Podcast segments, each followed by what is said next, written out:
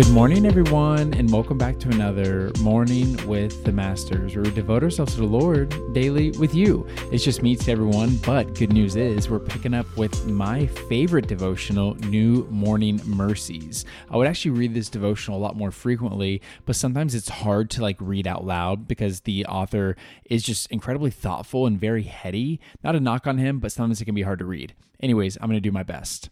Let's jump in. You and I have two big problems. First, we live in a dramatically broken world that does not function the way God intended. You will not live in this fallen world without suffering in some way. Perhaps it will be a situation of heartbreaking injustice.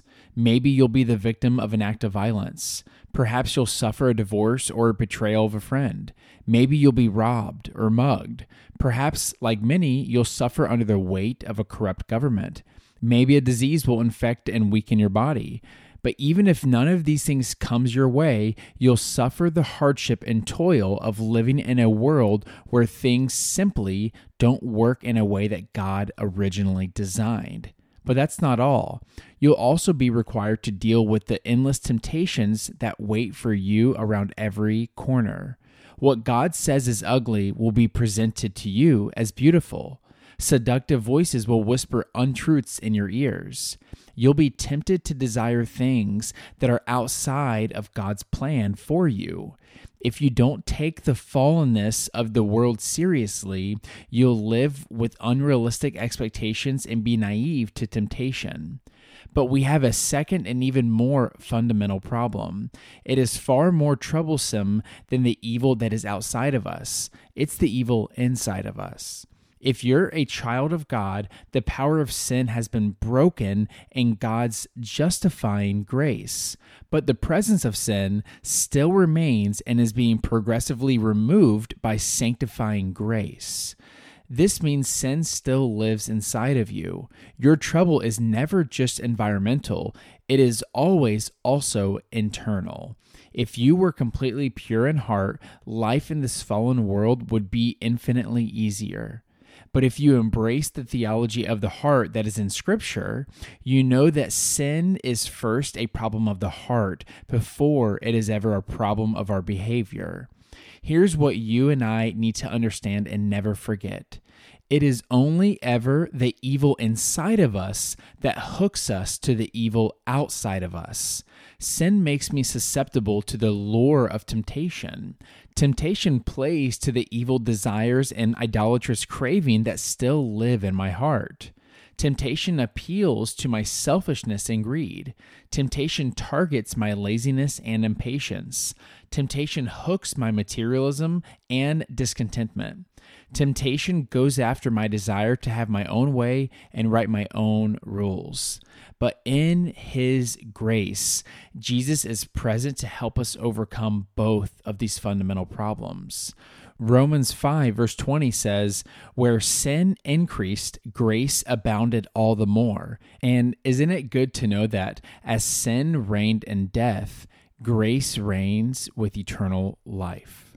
And there's so much I want to unpack from this devotional. I'm going to try not to talk your ear off, but this is the type of stuff that just, I call it a heart piercer because honestly, sometimes it hurts to listen to, or it's a, it's, I don't want to call it a rude awakening, but it's definitely an awakening where you're like, oh my gosh, a lot just happened here.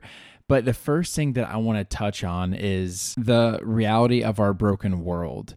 And this is one of those things that if the world were operating the way God had originally intended it to operate, we wouldn't have to worry about things like disease, natural disasters, crime, poverty, etc.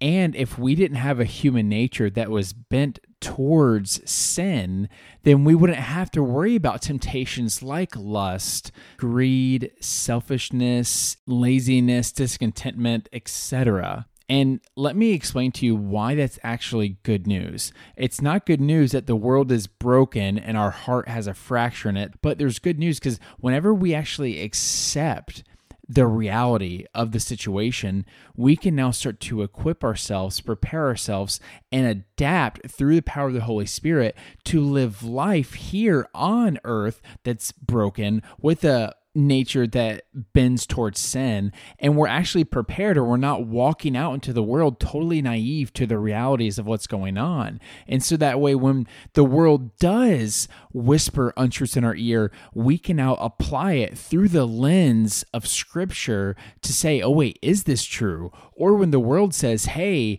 this is actually really beautiful but it's something god deems as ugly we can like oh no no no i know the truth in this. But if we fail to accept these these two fundamental problems that that we're experiencing every single day, then we won't be prepared to handle hardships through a broken world and we won't be prepared to resist temptation that's going to be constantly thrown at us. And so this is actually a great chance for us to accept the reality of the situation we're in and make the most out of it one of the biggest things that I talked to Tori about in our marriage is even whenever we were dating and we would have a disagreement on something, I would always say to her, because, uh, and I'm not throwing shade, I wish she were here to to hear what I'm going to say, but she would be totally okay with it. If Tori and I had a disagreement before we were married, she thought it was the end of the relationship. She just kind of was, that's what she expected. And I would, in a very loving way, explain to her, say, hey, babe, like, people are messy, therefore relationships will be messy. And I am someone who's just totally embraced the situation that hey, I'm a I'm a person who struggles with sin, and so are you.